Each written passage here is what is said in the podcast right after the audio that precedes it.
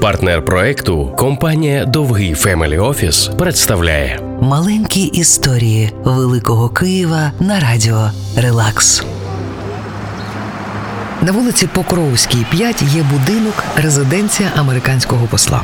Але будинок цей непростий. У 1883 році його купив найжадібніший багатій тодішнього Києва Михайло Дегтярьов.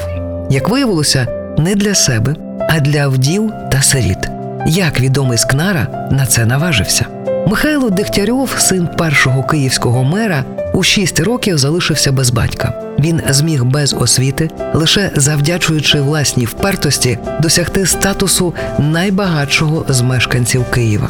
Його впертість проявлялася ще й в економії настільки, що кияни поза очі стали називати його скупарем. Подейкували, що усе через його сирітське дитинство і людську байдужість. Але за усім цим ховалася справжня турбота. І будинок для вдів та сиріт на Покровській став прототипом ще більшого притулку. Він до самої смерті зберігав цей секрет за маскою скнари. У день публікації його заповіту Києвом понесла звістка, яка шокувала усіх, особливо недругів цього жадібного мільйонера.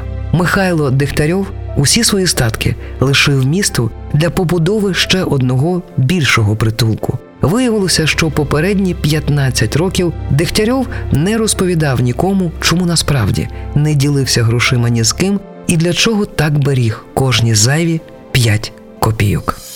Маленькі історії Великого Києва на радіо Релакс. партнер проекту компанія Довгий Фемелі Офіс.